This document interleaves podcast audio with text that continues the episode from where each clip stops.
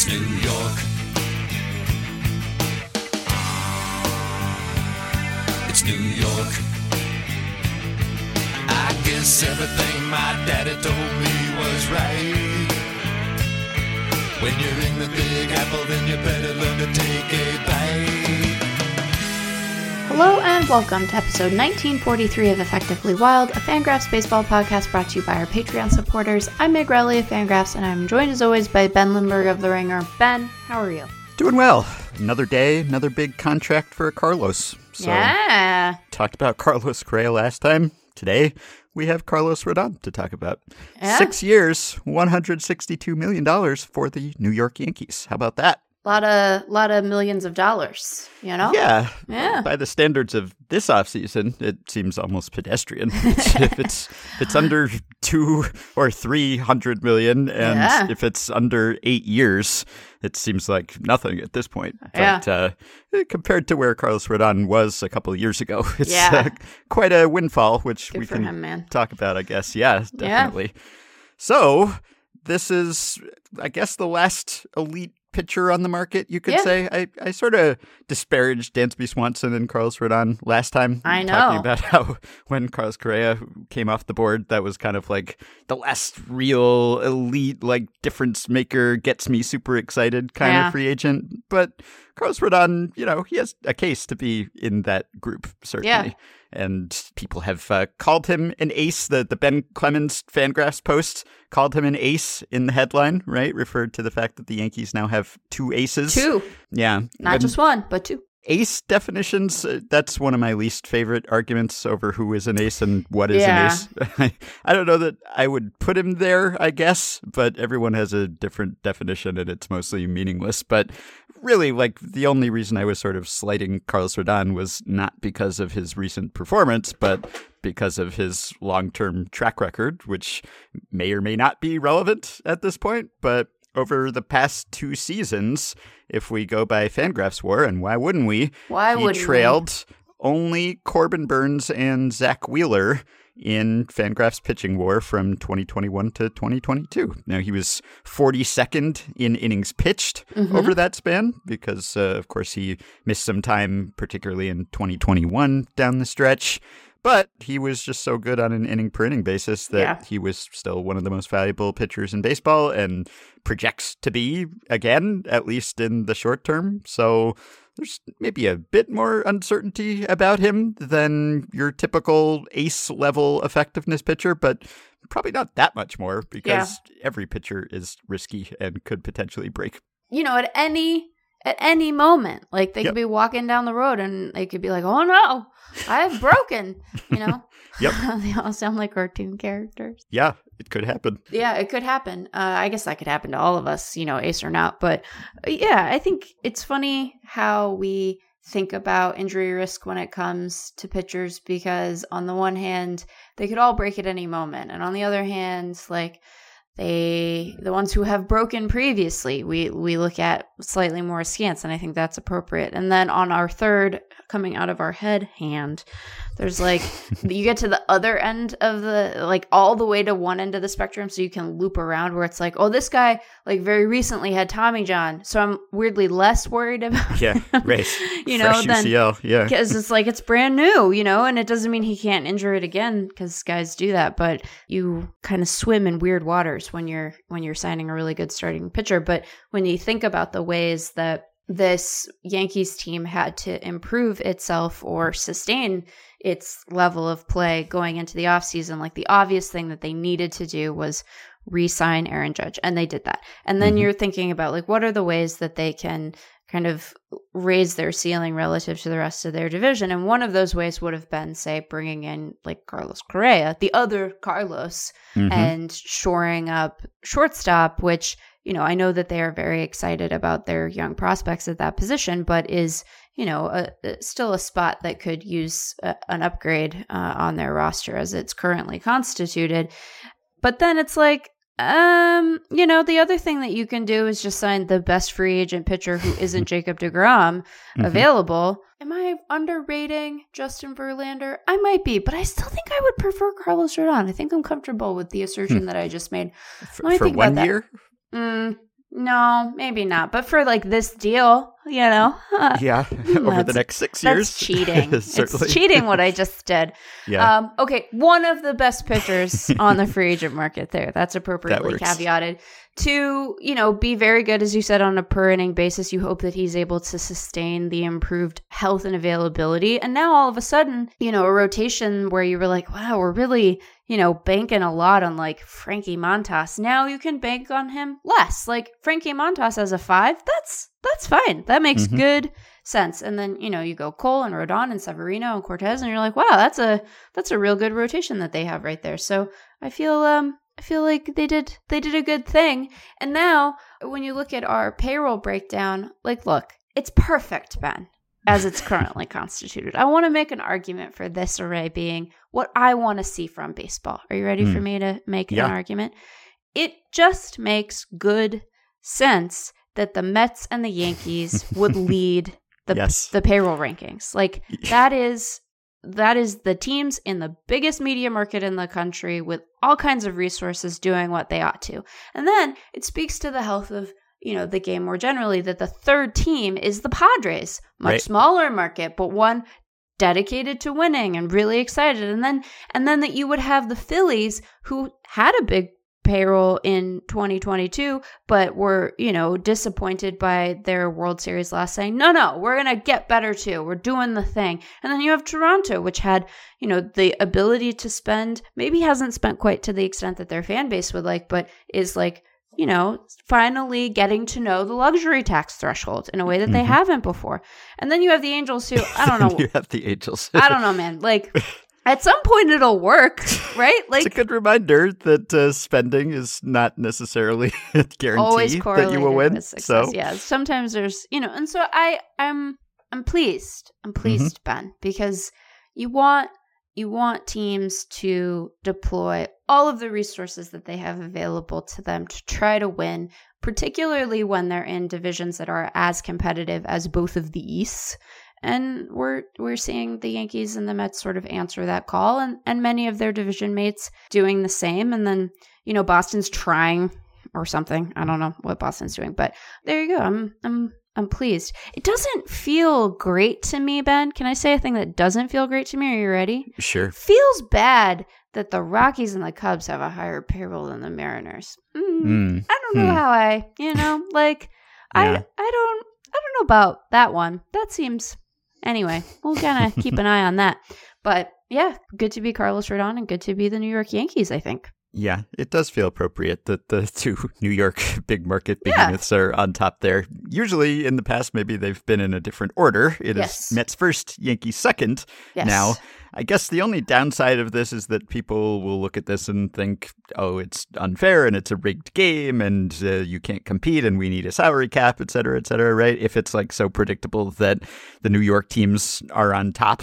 And obviously, like they are more able to spend than other teams are. So that's the only downside, I guess, is that it might lead to the impression that baseball does not have a good competitive balance because the two New York teams are just outspending everyone. Whereas, even though that's true, baseball has had pretty good competitive balance, but it, it just it feels right for them to be throwing their weight around. And you see the same thing on the Fangraphs starting pitcher depth charts Mm-hmm. where it's the two New York teams on top, although in a different order, because uh, the Yankees now with Carlos Rodon equipped with the Carlos are in first over the Mets. And yeah, I mean, they've got great top of the rotation talent there with Cole and Rodon. They've got pretty good depth with guys like Domingo Germán and Clarke Schmidt and Deivi Garcia, and you can go down the list. So a little less aged than the Mets rotation, I guess you could say. And I guess Rodon, like just the the two pitch pitcher repertoire, which is a, a fairly accurate label for him. He throws his fastball most of the time and his slider a great deal of the time.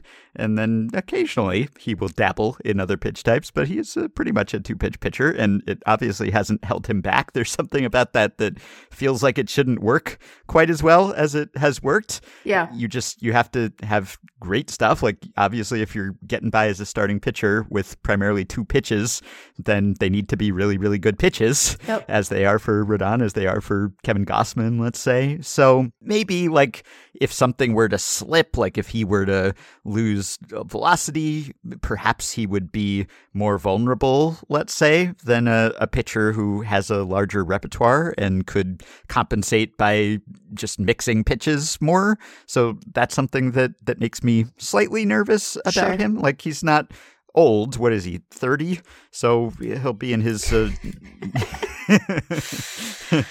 it was a whack out, out of clear blue nowhere. yeah, he'll be basically as old as we are by the Yep. time this deal is done. he's not old. You know, it's it's fine because that's like a that's like a number I can I can deal with. You know, yes, I can as old as we are currently, Yeah. we will be older then. Yeah, But, unless something really weird happens. Yes, but that would concern me slightly. Sure. I, I don't know if that's totally backed up by the research. I don't know if there has been research about this. Certainly, like pitchers who have more pitches, they are more resistant to, say, the times through the order effect. I don't know that they're necessarily more resistant to age related decline, but I, I wouldn't be surprised or velocity related decline. I think one sign of that, maybe if I recall correctly, some of the studies that Mike Fast and Jeff Zimmerman have done about whether starters or relievers are more sensitive to velocity loss and they found that it's more costly typically for a reliever to lose some amount of velocity than for a starter to probably because relievers just tend to be dependent more on on one or two pitches so Right. if something were to slip, if Yeah. he were to have some sort of injury and come back not completely at full strength or just the normal wear and tear, then maybe he could reinvent himself. Who knows? But as his uh, pitch mix stands today, I would say that there there might be a quicker drop off, and then there is the injury risk, which, of course, you know he's had all kinds shoulder issues in the past, and he's coming off his best season, like his really his first season where he was both very good and durable by the standards yeah. of today. Yeah, and Yeah. and so that makes me a little bit nervous when Sure. someone in his walk year, and I'm not saying it because it was his walk year, but it just so happened that it was his walk year, does something that he's never really been able to do before and, and puts everything together, all of the promise that he had.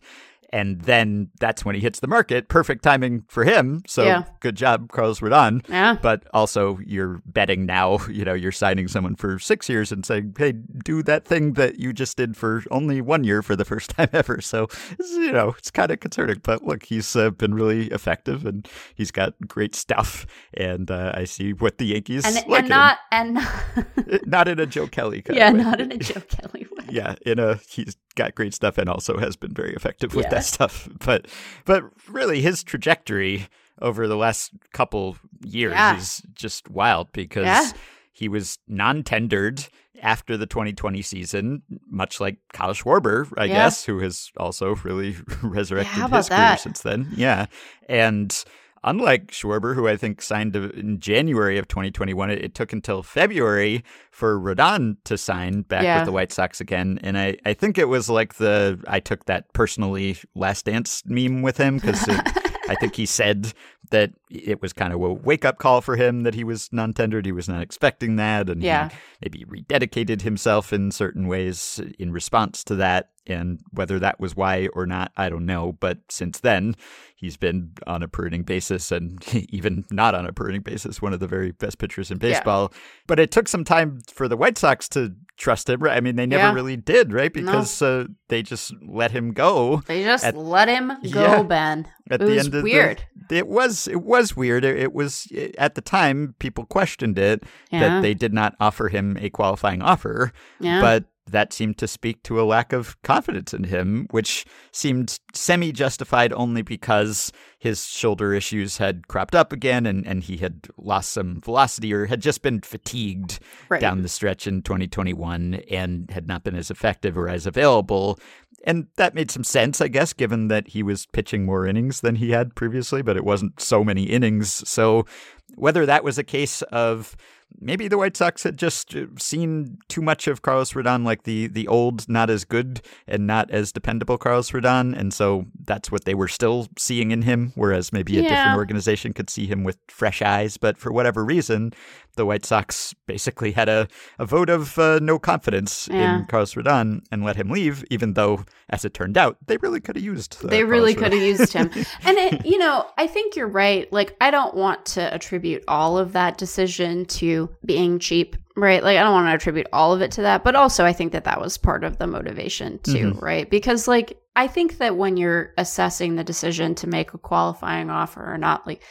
The worst thing that happens is a guy who has recently been very good for you just re ups on a deal that is still probably below market. And the best thing that happens is he doesn't, and then you get draft pick compensation. So I just like, I think that the, I don't know that the risk reward is always properly calibrated on those choices. And I don't Right. think it was here. Very Yeah. Typically, I think, though, that teams have the best sense of their own players. Sure. And so that did make me wary when Yeah. the White Sox made that decision, Yeah, as good It's as not-. It wasn't all cheapness, to be clear, but I think Yeah. there was there was definitely like a soupçon of cheapness. Yeah, and, and right, even if they didn't really want him back, you'd think that they could have anticipated that someone would want him Would, enough yeah. to pay him more than Right. that. And but who knows? Uh, maybe he would have accepted it. Yeah. that would have worked out great for the White Sox if he had. But he got uh, ultimately a, a deal with the Giants instead, and richly rewarded them. Yeah. And that right, uh, like the fact that the White Sox, who theoretically, like they had seen him, he'd been in the organization a long time, like they knew his health as well as any team, and that they weren't really willing to commit to him or were not all that optimistic about his prospects. Uh, that made me think, huh, well, is there something I'm not seeing here? Is there something more concerning than one would think? And it seems no, not really. Maybe they were just uh, too conservative or cautious or Yeah. or cheap or whatever it was. And Yeah. so now that he's had the additional season and stayed healthy and still been quite good, then now no one has doubts anymore, Yeah. I guess. So it's it's great for him. It's uh, quite a come up Yeah. from getting non-tendered and Yeah. uh, teams not being all that interested to being one of the top pitchers on the market and Yep. getting 162 million dollars. Not bad. Yeah, not bad. And I when I I think about how he pairs with like this organization in particular and how it and I I might be giving New York too much credit here. So I want to acknowledge that that is a possibility. I don't think that the Yankees have shown a particular talent, like a, a really in- incredible talent for keeping their pitchers healthy relative to the rest of the market. I don't think that they've been like old school Metsing it, but like they've had injury issues in that rotation. So it's not like you know, him going to the Yankees makes me think, oh, well, he'll never be hurt again. Cause like that's not what they have demonstrated, like a particular skill in doing. But when I think about a guy who has some of the performance based risk factors that you talked about, right? Like what might happen if one of his two very good pitches starts to slip? It feels like this is such a good pairing for him with respect to that stuff, right? Like if you're the Yankees and you're as good at pitching development as they are, you probably sit there and say, well, yeah, there's some risk of that, but we'll probably be able to f- help him figure out how to do it differently or better, Mhm. right? And so that might be giving them too much credit. And I don't want to like disparage Rodon's ability to like course correct himself, but it, it feels like a it feels like a good fit in terms of their ability to maximize his existing skill set, but then also help him to adapt that skill set if and when he needs to because of some of the potential pitfalls that you mentioned. So I like it a lot. I think it's Yeah. good. It really is a ridiculous slider. It's a, it's Oh a man, very good fastball. it's so beautiful. it's a great, really Yeah. great slider. It's just Yeah. very. It is an aesthetically Yeah. pleasing pitch to my Yeah. mind. You know, it's like, oh boy, look at that one. Yep. So I was just thinking when you were talking about how any pitcher or any player or any person for that Yeah. matter could get hurt at any time, which is a cheery thought. I was uh, thinking, I was just reading a, a great obit and, and life story by Craig Wright in his newsletter, Pages from Baseball's Past, which I subscribe to and always recommend, baseballspast.com. But he wrote about Curt Simmons, the Phillies and Cardinals great who Mm. Yeah. died this week at 92 or 93, actually. Don't want to shortchange a, a nonagenarian ever. He's a, a friend of uh, effectively wild favorite Bobby Shantz, and, and Shantz mentioned when we talked to him that Curt Simmons was not doing so well. Yeah. So he passed away this week, and, and Craig wrote about his career, and he had a really great career, kind of a Hall of Very Good type career. yeah, Could have been even better, which you could say about so many pitchers, Yeah. but his initial injury. So he, this is uh, this sounds extremely painful. So this is uh, 1953. So he'd had a, a, really great start to his career and was just an incredibly promising young pitcher. I guess that was his age 24 season at that point, and he'd been an All Star that year. He was an All Star the previous year. He was just off to a really great start. On June 4th, he was mowing his lawn. Oh no. Yeah.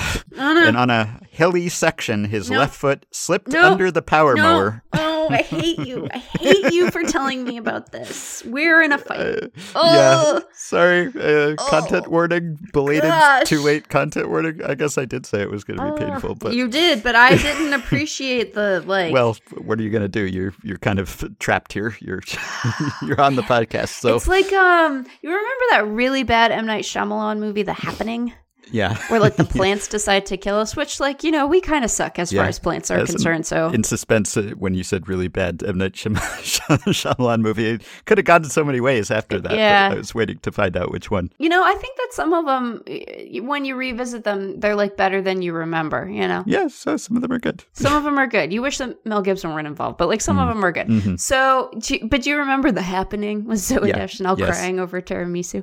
Doesn't a, a person like lay down in front of a riding mower to die in that movie?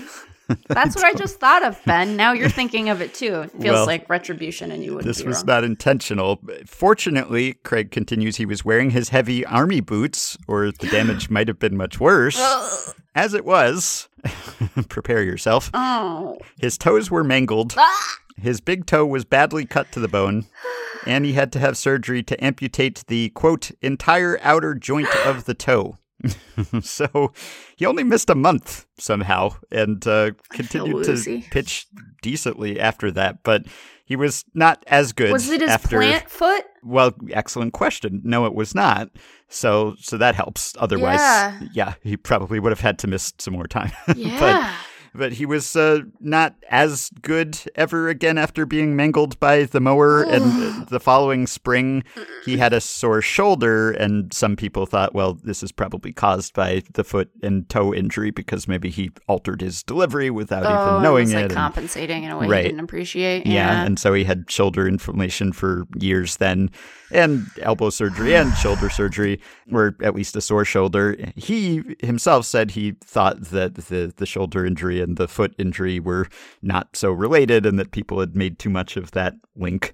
But whatever the reason, he had multiple ailments, and then he kind of reinvented himself as uh, more of a, a soft tosser, pitch to contact type by the standards of the day, and he had a really nice, good second act with the Cardinals. Actually, like when he was uh, the ages that Carlos Rodon will be during this contract, like you know, thirty-one to his mid thirties, basically. So he he found a different way to do it, which is something that a lot of pitchers have done. Like uh, Frank Tanana comes to mind, like someone who just was a flamethrower, just an archetypical power pitcher as a young guy, and then got hurt and had to change some things. So. Not saying that that will happen to Carlos Rodon. First of all, I'm not saying he will mangle his foot with a mower. These are not risks that I encounter as an apartment dweller. The downside, I don't have a lawn. The upside, I can't mangle my own foot with a mower while mowing that lawn. So I can't believe how many more times you've said it from the first time that you said it. Uh, anyway, I uh, I enjoy it when a pitcher can reinvent himself and find a way to be effective with diminished stuff. Although it would be nice if uh, pitchers could just keep their their A stuff longer. That'd be great too. But Curt Simmons, an inspiration to all, though also a cautionary tale when it comes to lawn care. It's just like a. I have a very active imagination, and so you said it, and now I'm just gonna think about it with a visual attached. Like, and can Yeah. you just imagine you take your taking your shoe off when you realize you've done that? Oof, yeah, need to be sedated. yeah. Man. You don't you don't have a lawn either, I assume, right? There's a little. some There's kinda- a. There's a little bit. A little bit of lawn. Uh-huh, Um. okay. A little bit of lawn, but Mm, not. Well, be careful out there. there's no It- hills involved. no with hills. the lawn. That's that's crucial. Yeah, but wear your army boots, I guess, just in case. Yeah. Yeah, that's another thing. He missed time for military service, uh, which was uh, another thing that detracted from his career totals. Yeah. Anyway, really good Oof. pitcher. Good life. Uh, rest in peace, Curt Simmons, last of the whiz kids. Yeah. Anyway, that was a digression. I meant to say after Rodon is signed now, okay, so Dansby Swanson, sort of the last man standing from people's top tens at least, Yeah. and maybe top 15s or so on Yes. the free agent list. And he may sign sometime soon. For all I know, he may have signed by the time people are listening to this. Sure. But I think that this offseason has been really to my liking in terms of its pace, in terms of Hmm. Oh, uh, yeah. how it has parceled out transactions. Like this is kind of a Goldilocks offseason for me, I think. Not to be confused with the the so-called Goldilocks ball, but a Goldilocks offseason just in terms of like not too slow, like compared to previous quote unquote normal off seasons, Right. like pre-pandemic, no lockout, etc. We were all bemoaning how slow things moved and how great free agents were still hanging around, like when spring training was starting, and that has not happened, right? And we've seen, you know, there was a, a slow start. But I think a, a slow start is okay in November Yeah. just because you know we're all still winding down from the excitement of the playoffs and we're still kind of basking in that and we haven't gone into withdrawal yet with baseball news and you, have some consciousness that it's a long off season and you don't want to just like you know burn all your material really early Right. so you wait until the winter meetings and we got a, just a frantic super exciting winter meetings week and aftermath of the winter meetings so that was a ton of fun. And baseball got some headlines and got some attention at a time when it might not otherwise. Mhm. So that was great.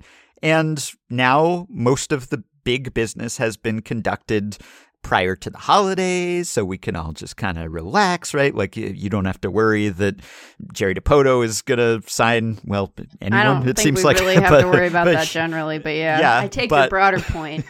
or even AJ Preller, right? I wouldn't put anything past him, but you don't have to fret quite as much uh, on Christmas Eve or whatever that there's going to be Right. some huge signing coming because there are only so many signings left to occur. Right. So that's nice. Yeah, this is what I've said to various members of the Fangraphs staff is like, you know, because we we assign pre-writes for like a lot of the top guys so that people know like, hey, this guy is like a drop everything guy, and these guys are not drop everything guys, Mhm. and get a little work done on the drop everything guys so that when they sign, you know, you have less to drop, more to drop. I don't know. Anyway, of the guys who are like, I'm going to interrupt someone's evening level of signing, it's really just Swanson who's Yeah. left. Like, no offense to Andrew Benintendi or Mhm. anything, but like if Andrew Benintendi signs between December 26th and January 2nd, like he's a 2023 Meg problem, you know, like he, Yeah. he can he can wait, and he's a good player, and you know we'll write him up and everything, but like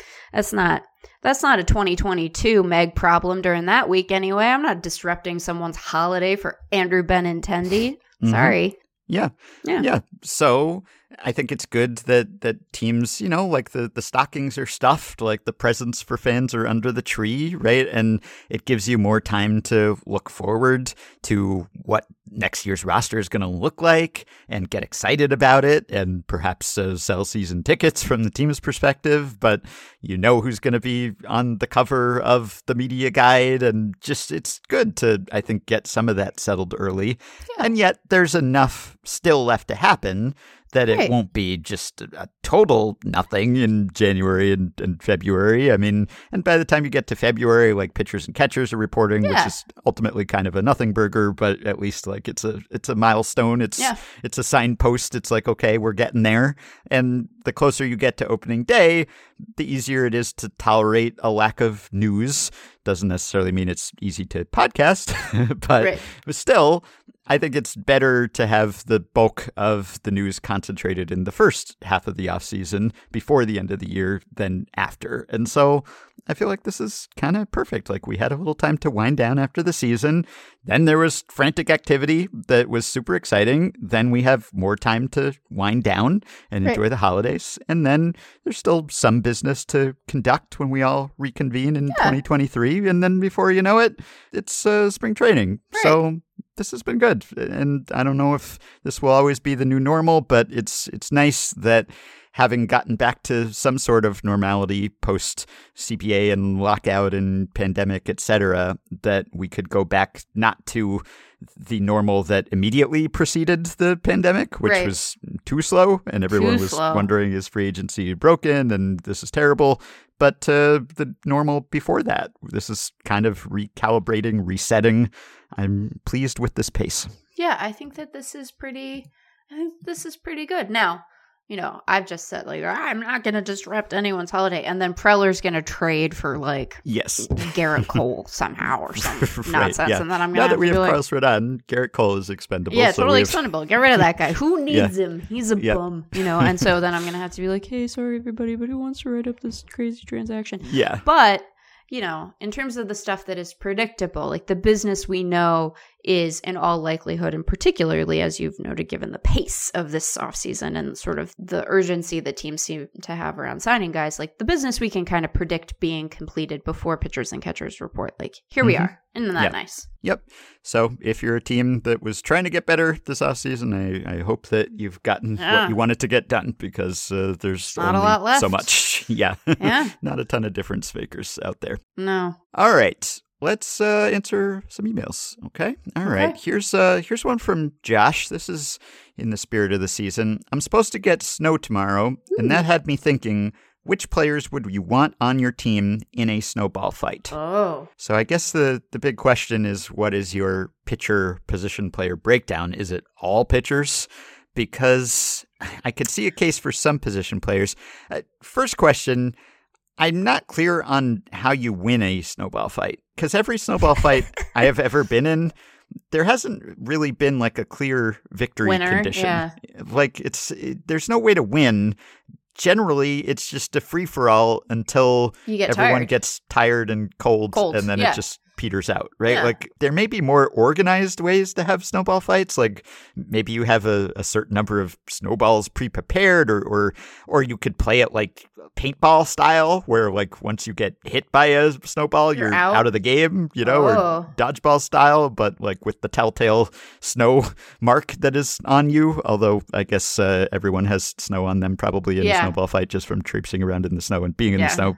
so that might that might make it tough to tell. But yeah, there are probably like uh, we won this snowball fight, or like okay, we have achieved our objective. But generally, I guess it's just maybe you win by by pummeling the opponents until like they just are in submission because they're tired of getting hit by snowballs. I, I guess, Like, but like Buddy the Elf. yeah, I guess so. So, really, uh, all you want is uh, players who just throw hard and, and quickly, I guess, because Well, I think that there's an argument for more than just pitchers. Like, I think that there's probably a good argument to sprinkle in like some shortstops and third basemen. You know, Yeah. you think about potentially second baseman, depending. Like, you think about guys who are good at throwing on the run, throwing from different like platforms basically Right. and they they seem like they would be useful in a snowball fight if what you're trying to inflict is like maximum I don't want to say damage because like this should be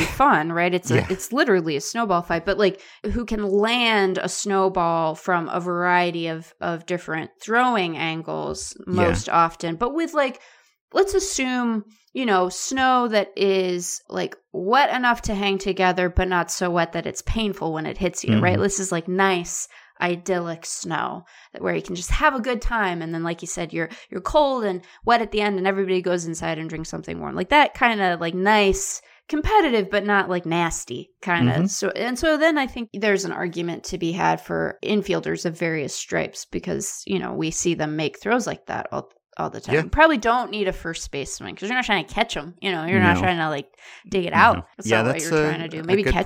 point. Because your target is not stationary in Right. a snowball fight, and you don't get to take a full wind up necessarily. Right. Like you're dodging, you're diving, you're juking and jiving. Like you, you want someone who can be accurate and throw on the move.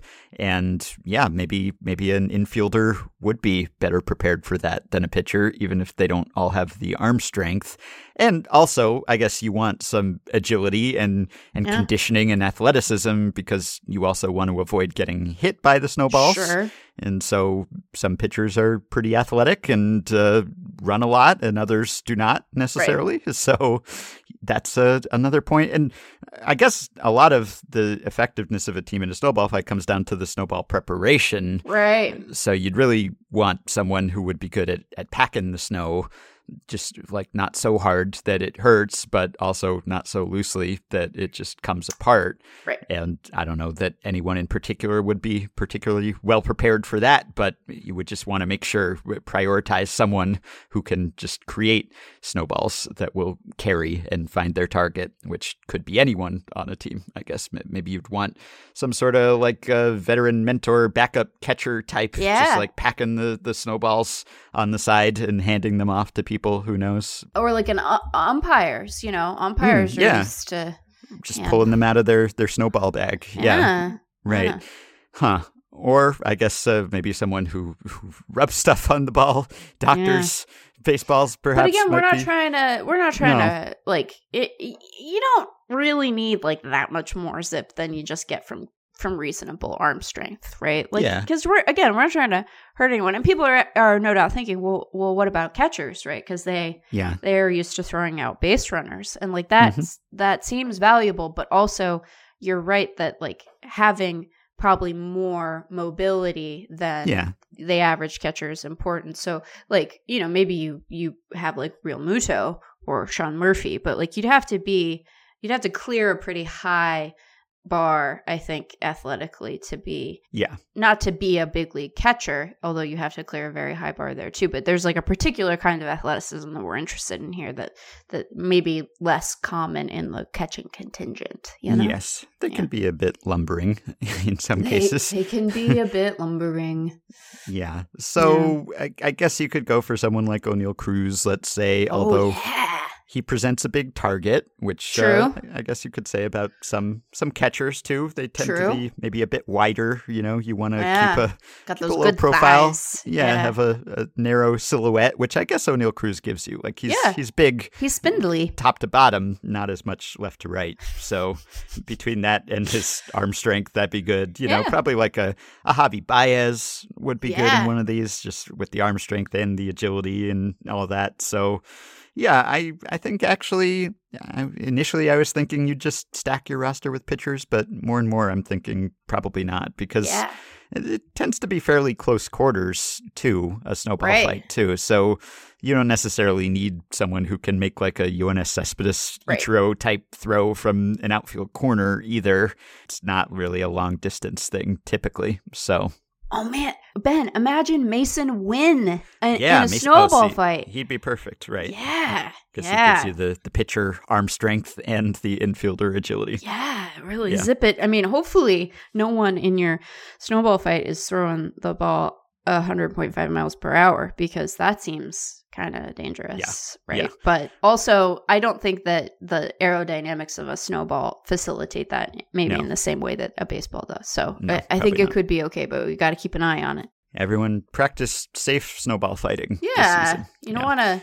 You don't want to lose an eye because there's a rock in there by accident or something. That would be bad. Mm-mm. Yeah.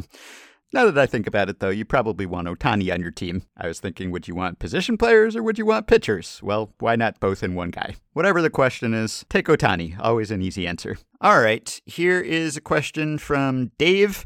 You recently discussed whether three distinct baseballs were used across the league last season. This got me thinking what would baseball look like if MLB literally only used three individual baseballs for every game for an entire season? How long would the season take?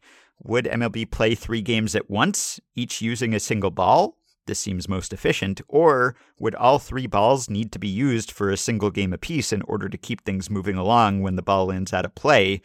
Second, would fans accept, as they do in many other ball sports, that when a ball lands out of play, it needs to be returned? Oh, and yeah. three, how would this change the look and feel of the game over the course of the season? The balls would deteriorate over the course of the season. Seams would rip. Scuffs and blemishes would eventually cover the entire surface of each ball. Does this increase strikeouts as pitchers start to get all kinds of wacky movement? At what point does the added movement become a nuisance? Yeah, this is uh, an interesting question. I think you wouldn't have enough days in the year No. to, to complete the full 30 team, 162 game schedule. Well, and you just wouldn't have a usable ball, right? no, at a certain point, it would just be completely in tatters. Uh, Yeah. so hmm, I guess right, you would either have very long individual games if you went with just one ball at a time and had to constantly pause and retrieve the ball. Or you would just, I mean, you just would not be able to, doing it that way, you would just not get many games in. Yeah. you just wouldn't be able to complete the schedule. And even if you had, like, if you had yeah, if you had three balls in one game, the that game might be a bit snappier, but then you'd be able to play even fewer games. So that just wouldn't work. You'd have to shorten the regular season. Yeah. Also, I think as far as the fans handing the balls back, that is how it used to work in the earlier days of baseball, but it's been cemented for so long that fans get to keep the balls as souvenirs that I think you'd have a hard time going back to taking balls back from fans in the stands. And I think what you'd have to do probably is put up more netting. You'd have to put up netting that would block everything, right? Like not just uh, protect the people immediately behind home plate in the lowest section, but maybe go from like the field to the upper deck and just block the entire stand so that every ball would just uh, hit the net and bounce back off, right? Otherwise, you would constantly be losing the ball. You wouldn't be able to get people, you wouldn't be able to compel people to return the ball, and you wouldn't be able to find them and they would hide it. So I think you'd have to do that. You'd have to net off the stands so that a ball could not go into the stands. And as for the effect on play and, and offense, well, part of the uptick in the, the so called live ball era was not just that they made the ball more lively, but that they replaced the balls more often. And if you were to use the same ball, even if it's better constructed than it was back in the dead ball days, like it would quite quickly just become a complete mess. Oh, yeah. A misshapen lump and just have seams going off every which way and, and have the cover hanging off. And initially, this would benefit pitchers because uh, hitters wouldn't be able to hit the ball as far, and who knows what kind of movement you could get if you could scuff it, and, and scuffs would happen on fouls, etc. But there would come a point, I suppose, where it might actually benefit hitters because, well, eh, you just eh, like you wouldn't be able to throw the thing accurately. It just it wouldn't hang together. It would become a snowball like consistency. And at that point, I don't know that you could throw a strike anymore Yeah. yeah. it just, like it wouldn't reach the plate so Right. Eh, you might not actually be able to hit it but also it would not be a strike Right. and you might just walk everyone and the game would never end uh, so this is this is not good this is not a good plan for any number of reasons Yeah, I I am intrigued by how quickly the crowd would like devolve into peer pressuring people to throw stuff back, but Mhm. I just think this would be such a slog and then at some point just not baseball at all base because of all the problems it would present that you just named. At, Yeah. s- at a certain point you're just like kind of playing hacky sack? Like Yeah. but with your arm. yep. The, the baseball itself would no longer be a baseball. It would no be, not be functional. And at that point it is no longer baseball. So yeah this would be disastrous. Much more disastrous than than having potentially multiple models of ball would be just having one ball that you have to keep reusing all right Matthew, Patreon supporter, says, I drafted this message before you read and responded to the listener question in episode 1941, which starts off in a similar manner but takes a very different tack. About your Steve Cohen discussion in that episode, I am a lifelong Mets fan, having suffered through the miserliness and the Metsiness of the Wilpon years, and I am so thrilled that the team was able to re sign Brandon Nimmo and replace DeGrom with Verlander, and, and, and. The team was so much fun last year, despite the ending, and I'm really excited for next year. It's pretty clear that Cohen's billions and his willingness to say F you to the other owners is changing the landscape for the team. And as you touched on, it may force other owners to adapt and spend more themselves, which would be a big win for everyone. However, I think it's important to register another emotion in this conversation unease at the way that Cohen is using his money to buy his way into the good graces of society. Mm. We've talked about this before when he bought the team at intervals since, mostly in a joking manner about his doing of crime. But I think it's a vital part of understanding what he is doing in the sport, and I hope you all address it again in some depth. He's not the worst offender out there, of course. We're in the middle of the World Cup, hosted by Qatar, because they bribed a bunch of FIFA officials. The country then proceeded to allow thousands of migrant workers to die during the process of getting ready to host. Meanwhile, they also own one of the top European clubs, PSG, while rival states with their own ethical transgressions own several others KSA, Newcastle United, UAE, Manchester City, and until recently, Russian oligarchs controlled several major teams across the continent. There are similar tales to tell in basketball, in golf, with the Olympics to a certain extent. You have a baseball podcast, of course, not a global sports podcast, but how would you fit Cohen and his spending into this global context? Are you worried about other people or literal countries in similar circumstances buying more baseball teams? Might Cohen be something of a force for good in the baseball ecosystem because his goals, laundering his reputation, primarily are so vastly different from his fellow owners, turning a tiny profit by keeping costs down? Sorry if that was a little bit of a long rant or comment or discursive or something, but I worry about these things. Primarily, yeah. I worry that as a fan of one of these teams, I might fall into the trap that Cohen is set of rooting for him personally because I root for a collection of people he employs. I worry even that I am inherently complicit by paying for tickets or merch or just rooting for the Mets and sending positive vibes about them into the universe. So is Steve Cohen sport washing here? Should we uh, feel bad about the Mets being the the trailblazer here when it comes to spending? Because this is all part of Steve Cohen's dastardly plan to restore his reputation. I've been thinking about this since we got this email. I'm gonna I'm gonna say a series of things. I don't know if I'm gonna come to a conclusion at the end of it because, like, on the one hand, I think that he is an extreme example of an existing phenomena, right? Which is that he is both spending more money and has a lot more money at his disposal than some number of the existing owners in baseball, other owners in baseball, I should say. And so he is an outlier in that respect. But he is, I think it is a, a difference of degree rather than category. And so you know, I don't think we have to hand it to him in terms of his like financial dealings as a hedge fund manager. And I think that he is using his team I imagine probably for his own enjoyment more than a sort of calculated strategy of reputation laundering, although I right. could be wrong about that. Yeah. I don't know if he cares whether people like him or not. Like, right. it, it does yeah. seem, I mean, he got on Twitter and he did seem to be soaking up that, right. you know, like public. Yeah there are definitely parts of his personality, at least as he has manifested them on social media, that seem to care a great deal about like how people perceive him.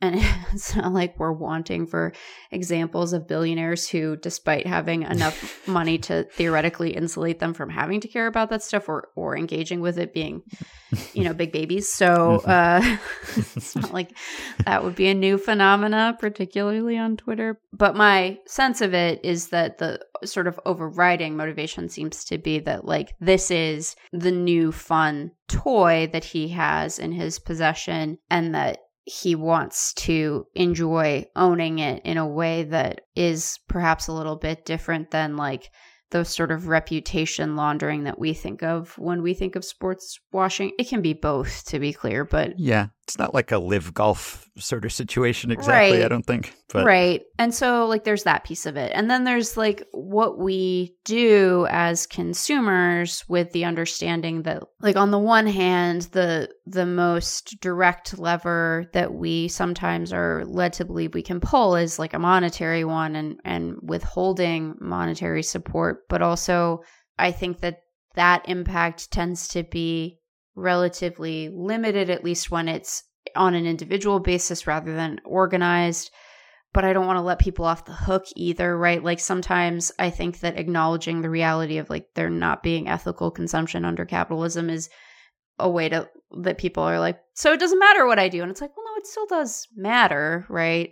So there's that piece of it. I also want to acknowledge the difference that exists between like someone, even someone as wealthy and powerful as Steve Cohen relative to a state, right, with state power and and all of the authority and power that comes with that and sort of the direct control that it brings in terms of other people's lives. So like those are those are different, even though I don't want to downplay like the hugely outsized influence on the world around him that someone with Steve Cohen's financial resources can have. So I think that all of that is to say that it is like a big yucky soup that we tend to swim in when we're when we are fans of things in this era of our existence. So I think that it's fine for you to enjoy the Mets, particularly when like the manifestation of his money is like you know, paying really good athletes to be good at their jobs. So there's that piece of it. I do think that it is really important for us as like consumers of sports to not get overly enamored with these guys, right? Like when people were like, Uncle Steve, I'm like, please relax. like, no, please relax. Like this guy, this guy has like done financial crimes. Done some crimes. So like chill. Um, there's like good reporting on this that you should read. So like I think you can enjoy the Mets and also not like feel the warm and fuzzies towards Steve Cohen. And I think that we are able to hold those two two realities and ethical choices like in our hands simultaneously. So all of that to say like enjoy the Mets don't become a fan of billionaires. Like it's such a bad idea, and because uh, they're gonna disappoint you if nothing else. Like even if the ethical part of that doesn't bug you, like they're gonna let you down because that's kind of what they do. And I think that it is an unfortunately necessary conversation for us to keep having because like it is clear that at least when it comes to state actors that like they view they view sport, I think, appropriately as political and they view it as like another arena in which they can try to assert and grow and maintain soft power. So, like, that's a good thing for us to be mindful of because, yeah, like, FIFA seems really corrupt and like bad mm-hmm. stuff happened around this World Cup that like is very well documented. So, like, you don't have to hand it to them, right? But mm-hmm. I think it's okay for you to enjoy the Mets still. Mm-hmm. Right. And if you decide you don't, I also uh, like, I think the flip side of that is that you don't have to keep being a fan of a thing if the behavior of the owners of that thing, you know, inspires like a little voice in the back of your head, right? It, there's nothing wrong with you saying, I'm out on this now. Like, I think this guy is icky, you know. I think that there's a lot of precedent just in American sports where you don't have, at least in the same way that you have in some of the examples in this email, like the same like state presence, state ownership presence, people saying like this owner's a piece of crap and he treats people terribly and I don't want to root for him anymore, right? Like I imagine that there are fewer Washington Commanders fans now than there used to be because of what their owner has done. So it's okay for you to decide I'm out on this. I'm not going to I'm not to give this person my emotional or financial investment anymore because I find what they do distasteful. That's that is a perfectly reasonable reaction to this kind of stuff also. So, you know, mm-hmm. like I don't know. I feel like sometimes in the service of fandom, fans of opposing teams like to like throw the ethical violations of the like opposing fans uh, owners not that they own the fans, but the owners of the teams those fans root for, back at them as like a gotcha, not because they care about the ethical issue, but because they want to do a gotcha, right? It's like mm-hmm. they've gotten tired of saying count the rings. And so this is the next argument in the yeah. litany. And like that's icky too. Don't do that. because like your owner is probably not actually better in any meaningful way. And you're not doing that in service of trying to like improve the circumstances around whatever issue it is. You're doing it to like gotcha, count the rings, and other fans. So it's like you're not honoring those concerns either. So it's just I don't know. It's a it's a tricky. It's a morass, Ben. Mm-hmm. I feel yep. like I was a little rambling, but it's hard to nail down an exact thing there. You know, there's a lot. It's a it's complicated. Yeah, it is.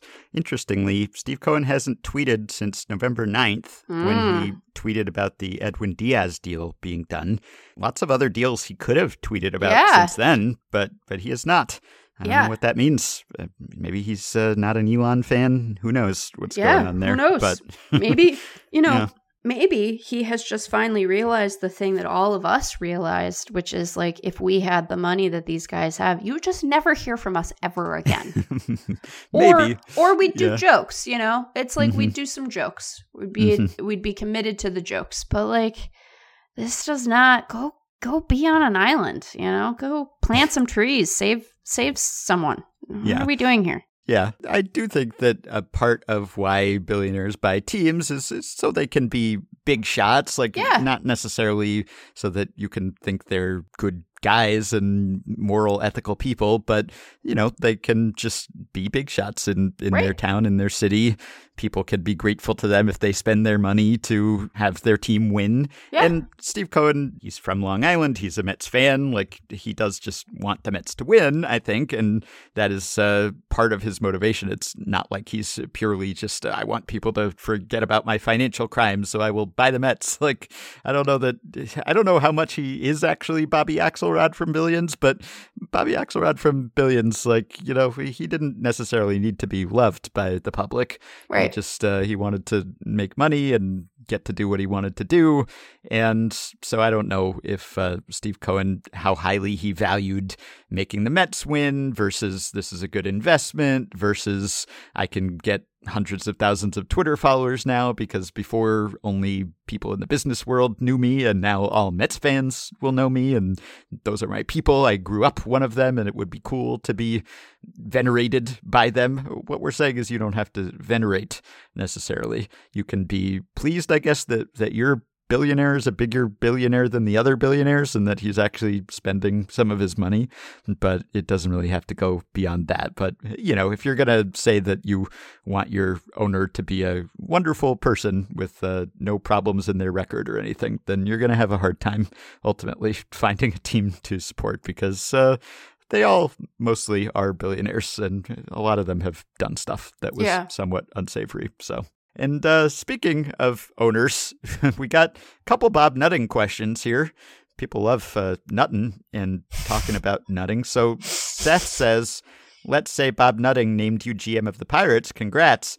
You go to him and say that in order to build a better team, you'd like to have the team be more active in the free agent marketplace and increase spending. He counters by saying, I've listened to Effectively Wild and read other industry studies that say that there seems to be very limited relationship between the payroll of a team and their on field success. Given that, why should we spend more? And uh, I guess this would be Bob trying to do a gotcha, trying to hoist us by a petard. And I guess I would say that while some low spending teams have had considerable success, the Pirates have not been one of them. Yeah. And so they should do something differently from what they've been doing. so if this were a conversation with the Rays owner, Right. it would be a slightly different conversation because you could still make a case that they should spend more, but it wouldn't be based on lack of success necessarily. I mean, you could Right. say that we would have had more success and we could have some postseason success, but you couldn't say, well, we haven't been competitive spending what we've been spending. But with Bob Nutting, I think you could say that. So uh, I guess one thing you could say is, well, you should hire front office people like the Rays to implement a plan to win without spending. But you could also just say, well, we haven't spent and we haven't won. And so we should try to do something differently. And it certainly can't hurt to spend. And uh, continuing to repeat this plan is not wise. Yeah. And therefore, you will see a return on your investment because we will win more games and draw more fans and play more playoff games, etc. So I think while that might be true league wide, it is not true for every organization. And some organizations have uh, proven more capable of winning without spending so much than others. So Yeah. if you're one of the latter, then I think there's an easier case to be made for ramping up the payroll. Well, and I think in addition to that, this isn't like perfectly true, right? There's certainly exceptions to this rule, but I think that in addition to the impact it has on the sort of odds that your roster sees the postseason or it, or is even just competitive over the course of the season, even if they don't end up playing in the playoffs. You know, generally when you spend money on good players, you have good players and they're fun to watch, right? Yeah. And ultimately you are in theory in an entertainment business. and so one of the benefits of spending money on good players, like don't maybe like do the Eric Hosmer contract, right? Um, but like if you spend money on good players, even if your team doesn't have a corresponding like jump in the standings, you've given your fans m- more fun baseball to watch. And Mhm. that's, in theory, like one of the things we're here to do. So I think that's a compelling argument, also. Yeah. The flip side of buying a sports team to sports wash yourself is that you might get the opposite of the intended Right. effect, where Right. you buy a sports franchise and you're vilified. Right. Then you're Bob Nutting. Yeah, then your bottom line Bob, and I guess he's much more known than he would have been without buying the Pirates, but not in a good way, not Right. for good reasons. People who know him curse his name. Yeah. So unless you just think uh, all news is good news or all publicity is good publicity, then that's not good. Maybe Right. you would rather be anonymous and not vilified. so you do once you buy the team, you then have to invest. It's not sufficient just to buy it Right. and then have everyone bow down before you. You actually have to spend some money so that they will be glad that you bought the team and will not Right. think you're a cheapskate. So Yeah. Yeah, definitely. Cause we, you know, it's funny, like I I wonder I wonder if there's a way to like measure this with Q scores or whatever. But you know, like I think generally the people who are most likely to know the names of the owners of a team at all are fans of that team and then like national writers. And then the exceptions to that tend to be either the really successful or the really putrid franchises, right? Like you're not a big like you're not a big football guy, Ben.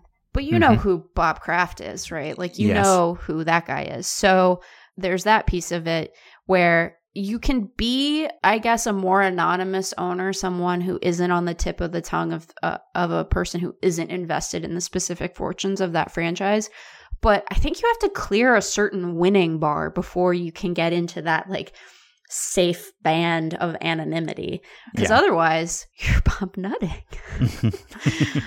So that seems that seems bad And the other nutting related question, because there were two, this one uh, is also fit for the season. This is from JJ, Patreon supporter, who says It's December 24th, and Bob Nutting, after relenting in withholding the Scouts' Christmas bonuses, goes to bed. During the course of the evening, Bob is visited by three spirits the ghost of Christmas past, Andrew McCutchen, the ghost of Christmas present, Oneil Cruz, and the ghost of Christmas future, the 2023 first overall draft pick personified. Bob awakes a changed man, no longer interested in nutting his ball club and instead dedicates himself to running the Pirates as charitably as possible. How would this manifest itself? Do the Bucs acquiesce in all arbitration negotiations? Do all pre-arb players receive a base salary of $1 million? Do all scouts get personal services contracts when they retire? Interested to hear your thoughts.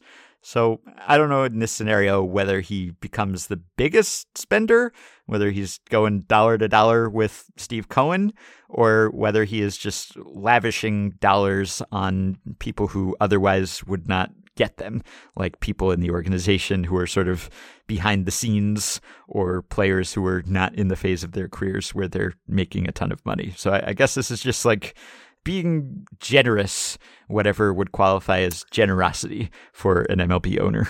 Yeah, I think that like there's the free agent signing piece. There's like um and I don't want to like oversimplify the case of Cruz here, but like there's being quick to promote prospects as soon as one is deemed ready, right? Having their on field readiness be all that determines when they make the big league club versus service time considerations. That's one way to quote unquote be generous, right? Be uh, ready to start the clock when you think a guy is ready rather than game him for an extra year. So there's that piece of it. I'm sure that, you know, there are salary considerations for front office folk. And, you know, like one way an owner could be quote unquote generous would also be to concern themselves with like the financial well being of all of the other people who aren't part of the organization the way we tend to think about it, you know, scouts and coaches and analysts and players and whatnot, but also like, you know, maybe what you say is, hey, if you work at PNC Park, that's what their ballpark's called, right? PNC Park. Mm-hmm. You work at PNC Park, you're going to make $25 an hour, right? You mm-hmm. could make sure that your concession and, and sort of game day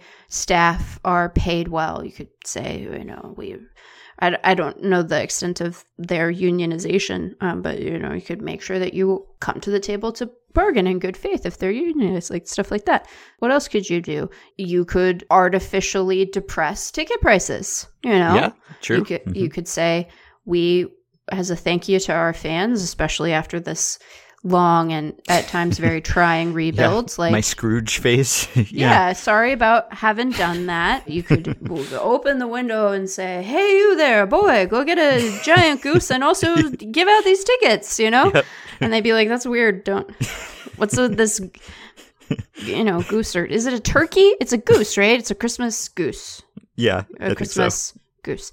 So you could say we're capping ticket prices, we're capping concession prices at, at this number. We're going to have special you know, family days where, and they might do some of this stuff already. I don't want to disparage them. we have so many reasons to like poke at the pirates, so I'm not, I don't want to poke at them inaccurately. But, you know, we have family days where the kids get in free and everybody gets a hot dog or whatever, you know.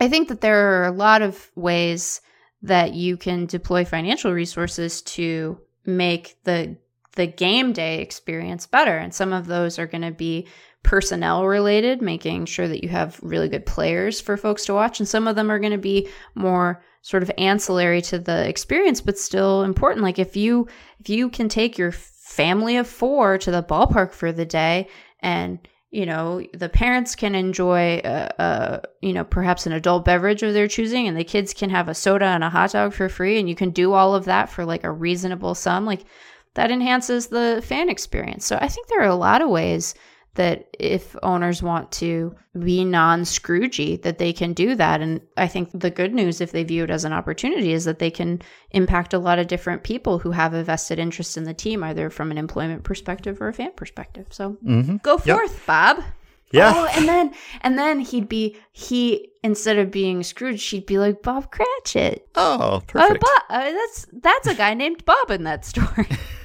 yeah, right. Uh, perfect. Okay. Yeah. God bless us, everyone. Everyone. Yeah. It- I guess you could uh, pay minor leaguers more too. yes, I mean, yes, absolutely. unionized now, but yeah, I think Yeah, you, you. could say, "Hey, that's not enough for me. I'm I'm Mm-hmm. gonna I'm gonna whatever you end up agreeing to in your CBA, we're gonna we're gonna meet that and then exceed it by twenty percent or whatever. Right. You know." Hmm All right, I've got two more non nutting related questions. Nathaniel says As a Giants fan, I have been extremely concerned by the rumors that the Dodgers may be adopting a less active approach this offseason to go all in on Shohei Ohtani next year. I have concluded that the only way to prevent the Dodgers from signing Ohtani may be to allow a new type of contract. Let's call it a lottery contract. In this scenario, all 29 teams would decide that Ohtani signing with the Dodgers would be an absolute disaster and hmm. decide to pool their resources to outbid the Dodgers. For the sake of this argument, let's just say the contract is 10 years long. Once every team that wants to contribute money has done so, there will be a lottery to decide who gets Ohtani, if he accepts the larger structure of the deal, of course, with the odds corresponding to the percentage of the contract each team gave. So teams like the Giants or Padres, who would very much like to sign him and want him to keep him off the Dodgers, decide to contribute $10 million a year. A team like the Angels, who want to keep him, or any other team who wants a serious shot at signing him, might contribute this much as well. Small market teams like the Rays or Guardians would probably still contribute at least a million or two a year for a long shot at Ohtani. A couple of questions for Ohtani specifically. How many teams do you think would buy into this? How high do you think they could get the AAV to? How good would a player have to be, and how much of a perceived advantage in free agency would one team have to have in order for other teams to buy into this? I don't think teams would even consider this with anyone but a generational talent like Ohtani.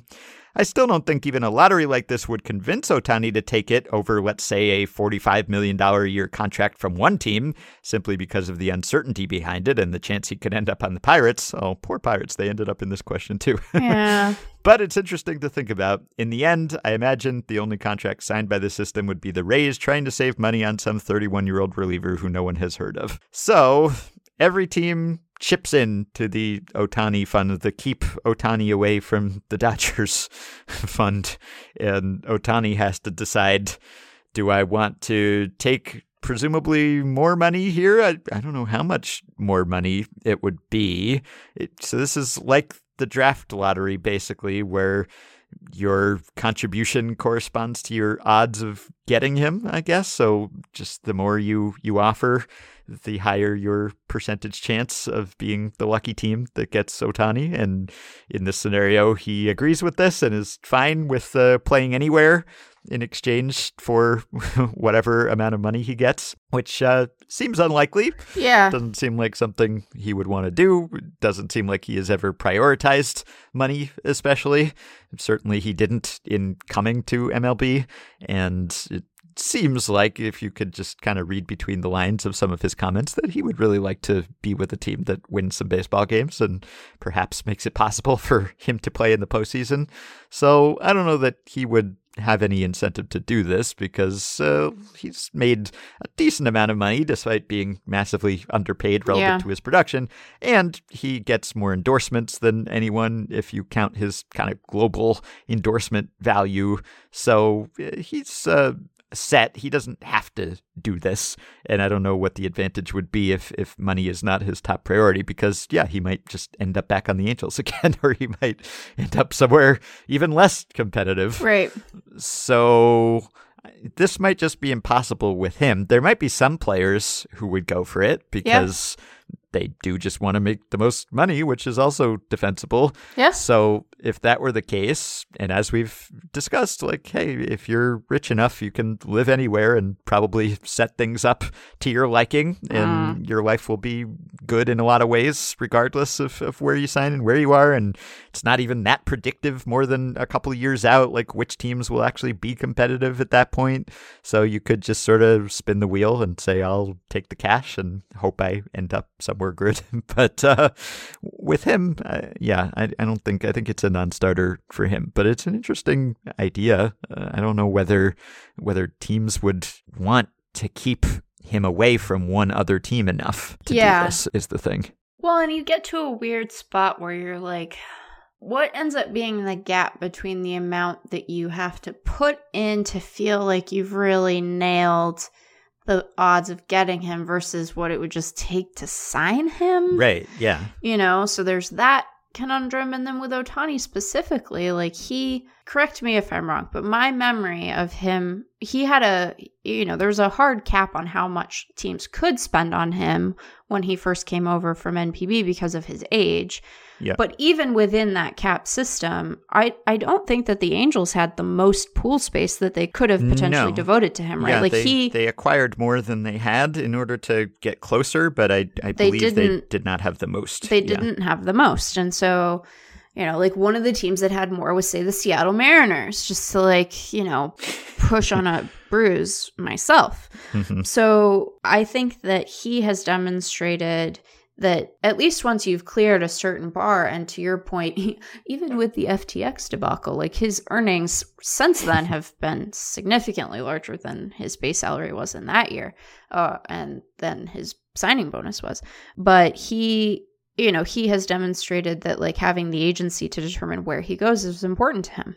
Mhm. So I think that he would say no. I think the PA would say absolutely not. And I think even the league would be like, "Mm, no, I don't care for this. It would be an interesting, like, um, like as a thought experiment, I find it very interesting. I would be really fascinated to see how teams approach it because, like, it has similarity to the draft lottery in some respects, but there is much more.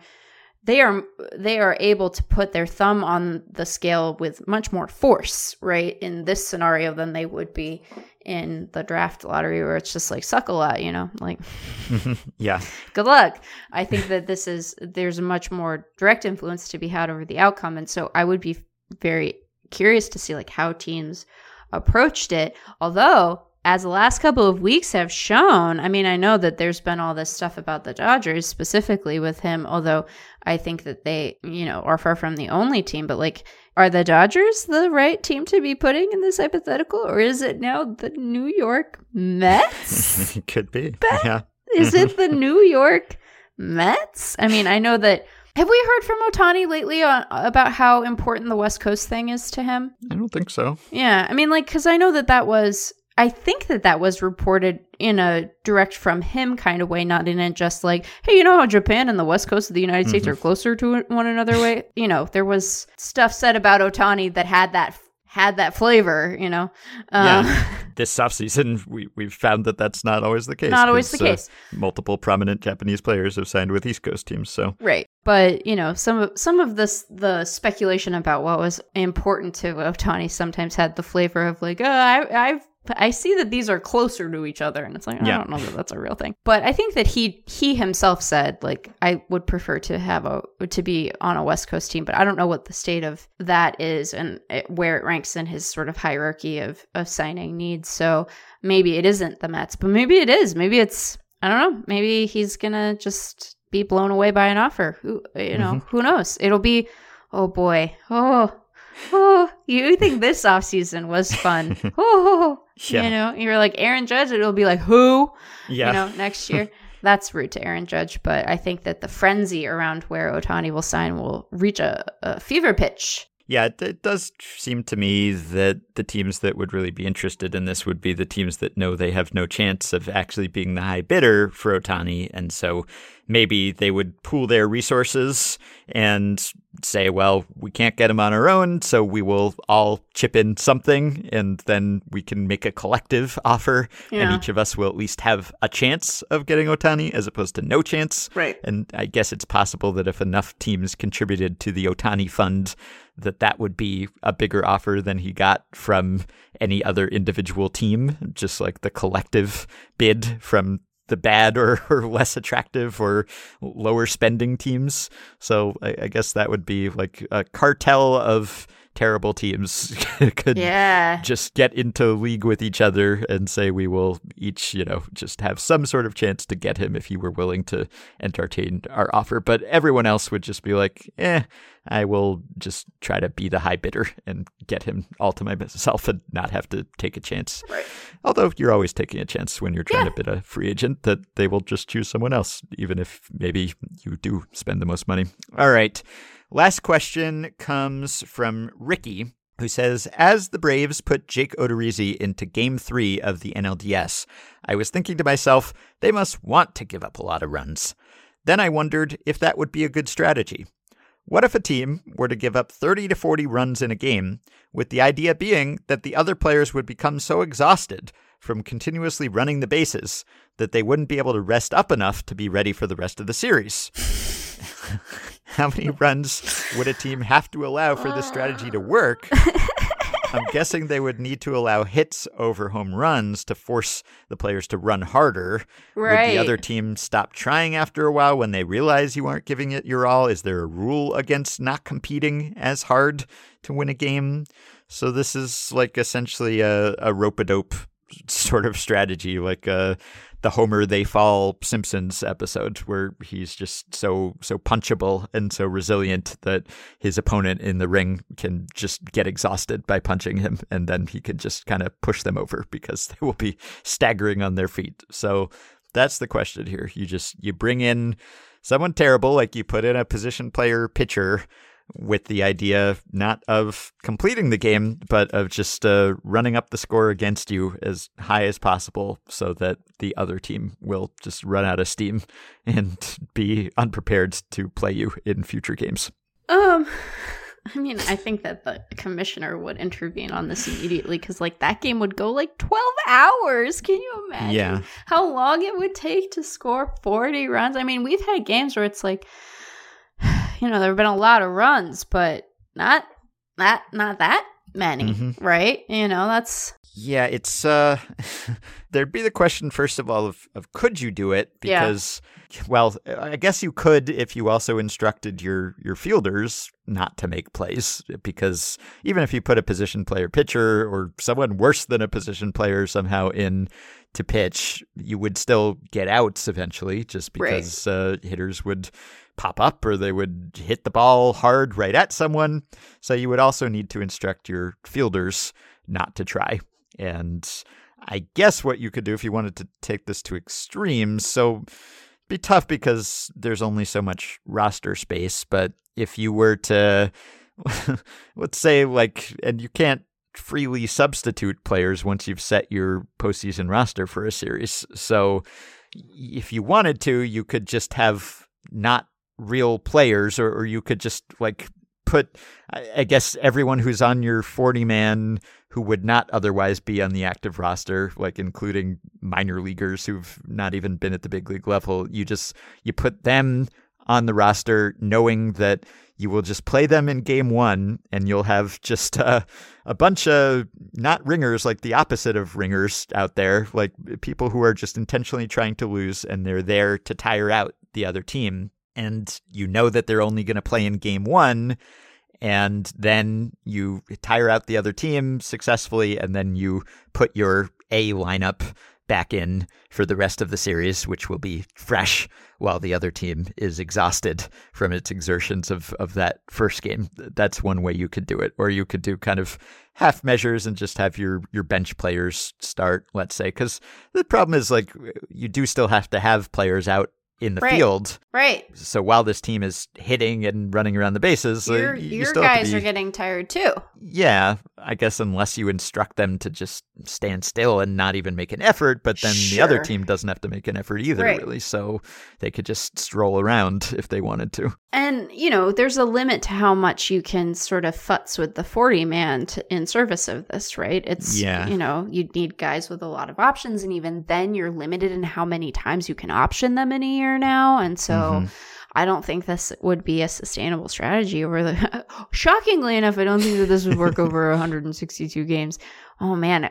What. What would this team do to like our understanding to like projections and stuff, right? Oh, yeah. 'Cause It would screw up uh, it would- run differential Oh, yeah. all kinds of. all kinds of things. I think Pat would be like, I tap out. I you Yeah. sort out what kind of team this is on your own. I don't have time for this sort of math, right? yeah. Yeah, it would be I mean, can you imagine what it would do to to ticket sales for the first game of a series cuz like once you know this is what you're in for, right?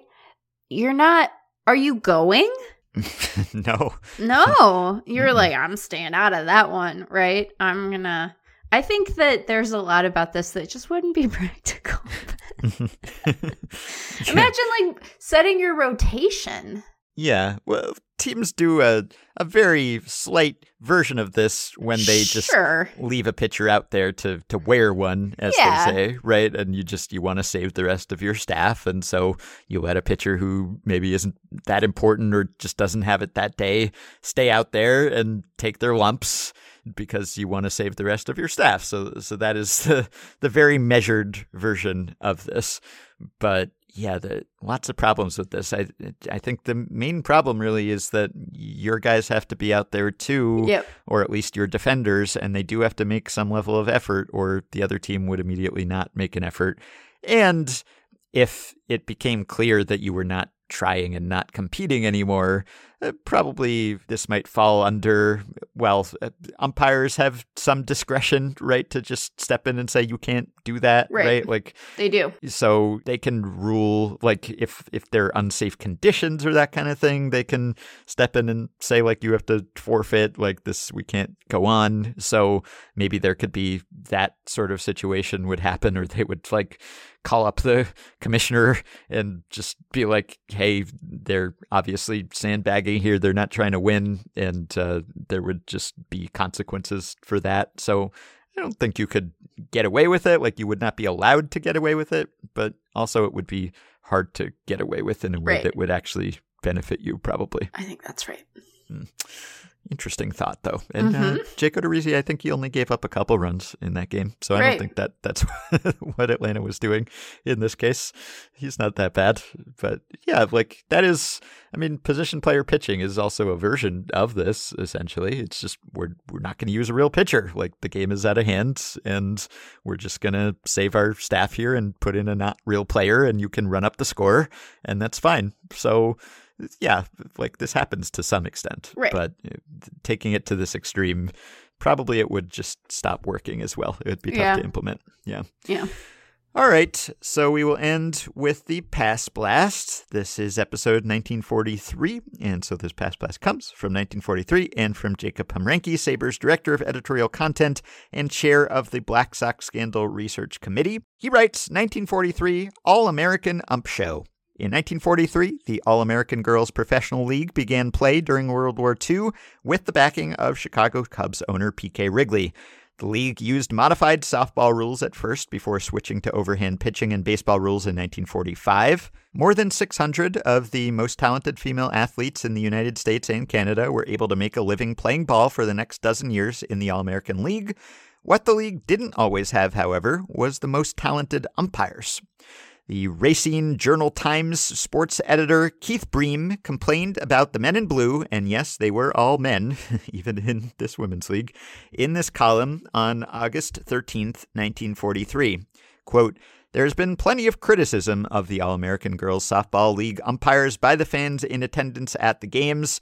If umpire Charles Uhlenberg never made a wrong call at the plate or on the bases, he would still be a poor umpire. He has an exalted opinion of the authority of his position, which is equaled only by his ability to tell any manager or player everything that said individual has told him for the entire season. Here's a typical example of the work of Uhlenberg, who incidentally is likely to quote every word of this article to the ballplayers at some crucial point in a future game. In a game at Rockford, Sophie Kurys of the Racine Belles thought she had tagged a Rockford runner sliding into second base. Uhlenberg called the runner safe. Sophie protested, which she has a right to do. Later in the game, Kurys made a poor throw to first base on an easy ground ball. You didn't look so good on that one, chirped Uhlenberg. That seems inappropriate. When Kurys turned to reply, Uhlenberg majestically warned her, Be careful, or I'll throw you out of the game. What kind of major league umpiring is that? Piling up of grievances is bound to weigh on any man and subconsciously lead him to develop a mania for throwing players and managers out of games, as well as to call players out before the plays are completed. Jacob concludes Uhlenberg lasted only one season as an umpire in the All American League, and two weeks later, he had to be escorted off the field in Rockford after making quote unquote weird decisions. That's great. Why are you being so weird? Yeah, it was a weird decision in a crucial game between the Peaches and the first place South Bend Blue Sox. Weird decisions. I need That's to know great. more about what the weird decisions are. Yeah. Just like obviously wrong calls or just Yeah. like weirder than that. What does that mean? I don't know. Near the end of the war, he was hired by the Carolina League. He umpired in the men's minor leagues for parts of four seasons and was released midway through the 1948 season. Later that year, he began refereeing a new professional soccer league based in St. Louis, where he continued to make enemies on and off the field. Though I don't know whether his decisions were weird or not. Wow. weird decisions. Hmm. Weird. What does that mean? I want to know what it means. Me too. Yeah. All right. Oh, I, I meant to say by the way, because the the Red Sox designated Jeter Downs for Yeah. assignment, as I'm sure you saw. So The- yeah. he was uh, sort of the centerpiece uh, prospect, at least uh, below major league player acquired in the Mookie Betts trade, and so this led to people reflecting on the Mookie Betts trade, which was not popular as it was, but the fact that it has not produced a star player and that it seemingly will, will not produce uh, anything for the Red Sox Yeah. in the form of Jeter Downs, that led to uh, condemnation of the trade and everyone kind of rehashing old grievances, which have never completely healed, understandably. I wonder, like, if you're the Red Sox, like, do you hold on to it if you're Chaim Bloom too, whose reputation, like even though he was presumably instructed to make the Mookie Betts trade and had just taken that job when he made that trade, the fact that they've not gotten a superstar back, and granted, like there was only one year of Mookie Betts left on the contract, and he was not like an inexpensive player at that point, but still, you got to get someone better back if you're trading Mookie Betts, which you Yeah. shouldn't do anyway. But I wonder whether you hold on to a player like that longer Mm. just because you know that as soon as you release him and give up essentially then you're kind of conceding that Yeah. the trade didn't work out the way you wanted it to Uh, Yeah. like obviously it didn't because Jeter Downs had not turned into the player that they Right. were hoping he would turn into. But like, as long as he's on the roster, like theoretically he could do He something could, yeah. someday, you know. And he was just in the majors very briefly in 2022. Yeah. He had 14 games and didn't hit at all and looked overmatched and really Yeah. hasn't hit above double A, I guess. I just, I wonder, like, as a face saving move, if you're like the GM whose reputation is tied to that trade, Yeah. whether you wanted it to be or not, whether you're just like, you know what, let's, uh, let's give him another year. you know, who knows? Uh, maybe something will click, or at least like we won't have a news cycle about the fact that this player didn't pan out and what that says about me.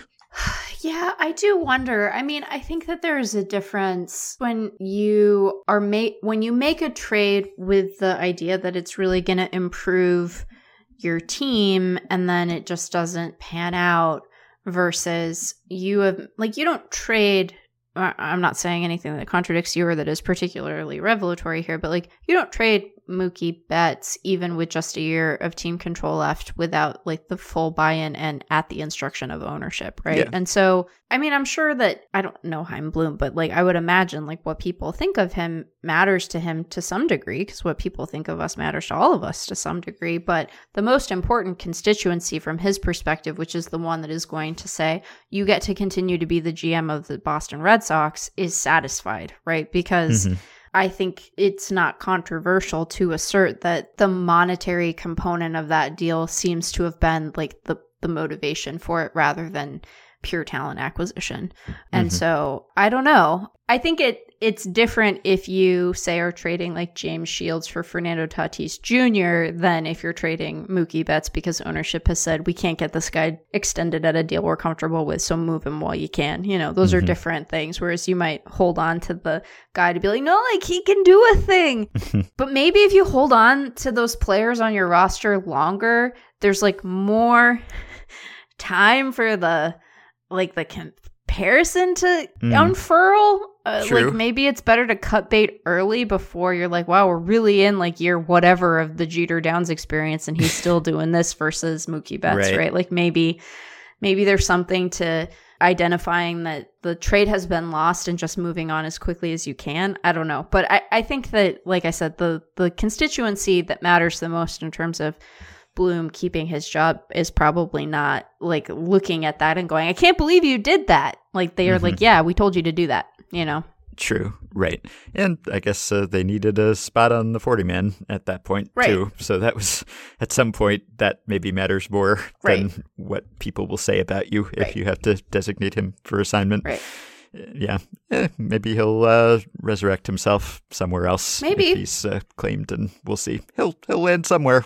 Perhaps he'll make some other team happy that did not trade Mookie Betts for him. Which, like, I don't want to ascribe malice t- again to a person I don't know, but like, if you're Chaim Bloom, aren't you sitting there hoping this guy better be out of baseball in a year, man? Because like, another thing. Yeah. right, like if he goes to. Oh no, Ben! You know the worst possible outcome. Jeter Downs goes to the Dodgers, resurrects his career, becomes Yes. even a serviceable everyday player, and then Yeah. you're just like, "Oh, I'm really in it now." Yeah, becomes uh, the the double play partner of Yeah. Mookie Betts. Oh for my the gosh. next decade. Yeah, I think in that case, even an ownership group that was like, "Please go do this," might be like, "We might have to move on for you because now we feel embarrassed." But yeah, recent history suggests that folks who have the resources to own sports franchises are perhaps less embarrassable than we would like them to be. So Yeah. maybe not. okay. I have a few details about the weird decisions that Charles Ullenberg made. Tell so. The Kenosha News reporter wrote that umpire Charles Ullenberg made some weird decisions. He ejected Gladys Terry Davis, the Rockford shortstop, from the first game of a doubleheader, and then sent her to the bench in the second game for protesting a called third strike. Davis was on her way to becoming league batting champion. It was at that point that the bottle tossing started. so the fans uh, had to be appealed to by the manager to stop tossing bottles. On the following day, fans worked up a head of steam over a number of umpire decisions until the ninth inning, et cetera, et cetera. So I guess uh, not not as much detail as I want here, Yeah. but but there were some. I, I guess it was just kind of uh, not good decisions more so than than weird. Maybe maybe Ullenberg overreacted and had kind of a, a quick hook, perhaps. But Yeah. we've answered emails about I think certainly managers and maybe umpires also just making like actually weird decisions or Yeah. no decisions at all, and what would happen if they just kind of quiet quit or or loudly quit in the middle of a game, and what recourse there would be. So this was not that. I guess it was uh, just almost run of the mill ump show sort of decisions as opposed to truly weird ones. Yeah. Yeah. But ooh, I mean, those are they're they're kind of weird though. hmm They're kind of weird. They're not. You know what I was hoping they would be rather than weird. I was hoping they'd be wacky, Yeah, right. and they weren't wacky. They weren't wacky. Yeah.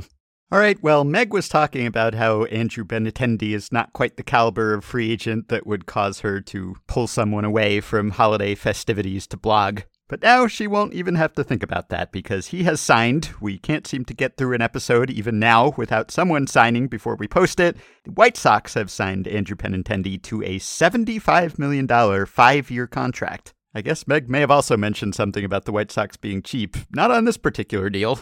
I think this easily exceeded expectations. The Fangraphs, Crowdsource, and Ben Clemens predictions for Benintendi were 56 million over four years, and the MLB Trade Rumors prediction was 54 million over four years. So he beat the AAV estimates by a little bit and got an extra year tacked on the end, which who hasn't this winter? So in the context of this offseason, it's not that surprising. We've seen so many overs. But there definitely was a second or so of sticker shock when I saw Andrew Benintendi and $75 million.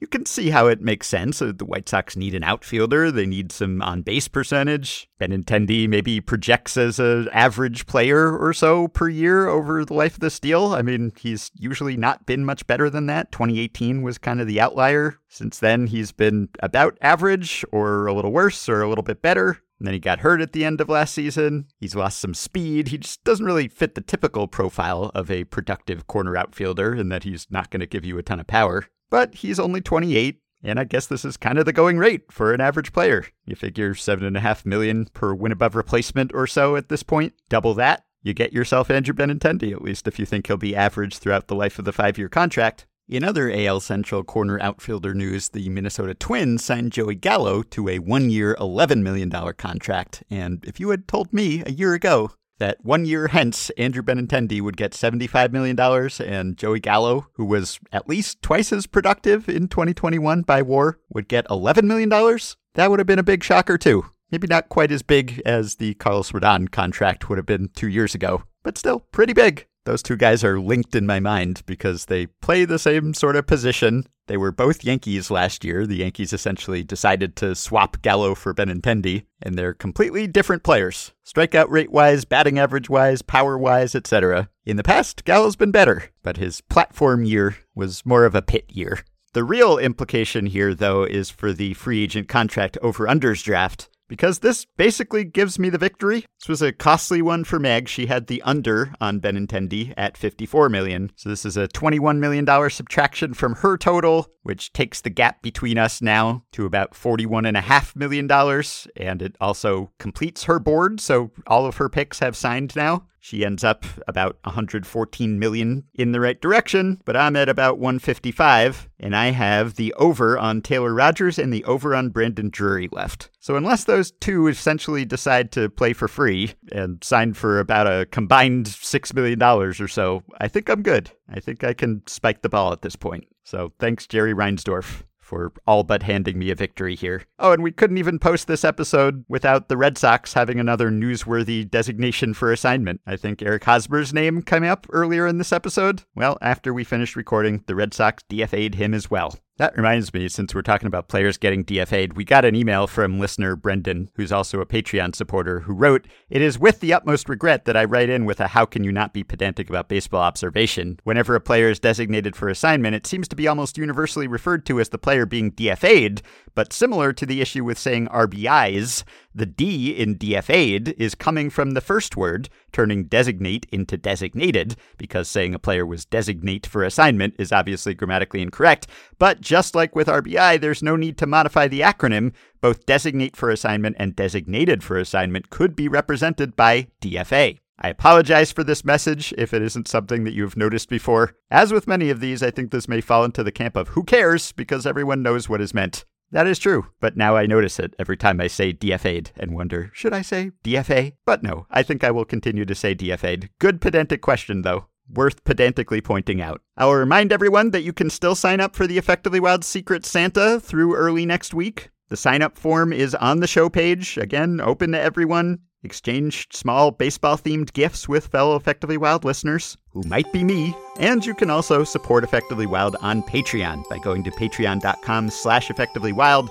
The following five listeners have already signed up, pledged some monthly or yearly amount to help keep the podcast going, get themselves access to some perks, and help us stay ad free. Charlie Crossgel, David Specht, Kevin, Joseph, and Mitchell Dixon. Thanks to all of you. Patreon perks include access to the Effectively Wild Discord group for Patreon supporters, as well as monthly bonus episodes, one of which Meg and I will be recording this weekend. You can also get a signed book and an ad-free Fangraphs membership and discounts on merch, and even an appearance on an email show if you're a real high roller check out the offerings patreon.com slash effectivelywild you can also message us through the patreon site if you are a patreon supporter if you are not you can email us at podcast at you can also join our Facebook group at facebook.com slash group slash effectively wild. You can rate, review, and subscribe to Effectively Wild on iTunes and Spotify and other podcast platforms. We really do appreciate your positive ratings and reviews. You can follow Effectively Wild on Twitter at EWPod, and you can find the Effectively Wild subreddit at r slash effectively wild. Thanks to Dylan Higgins for his editing and production assistance. We hope you have a wonderful weekend, and we will be back to talk to you early next week.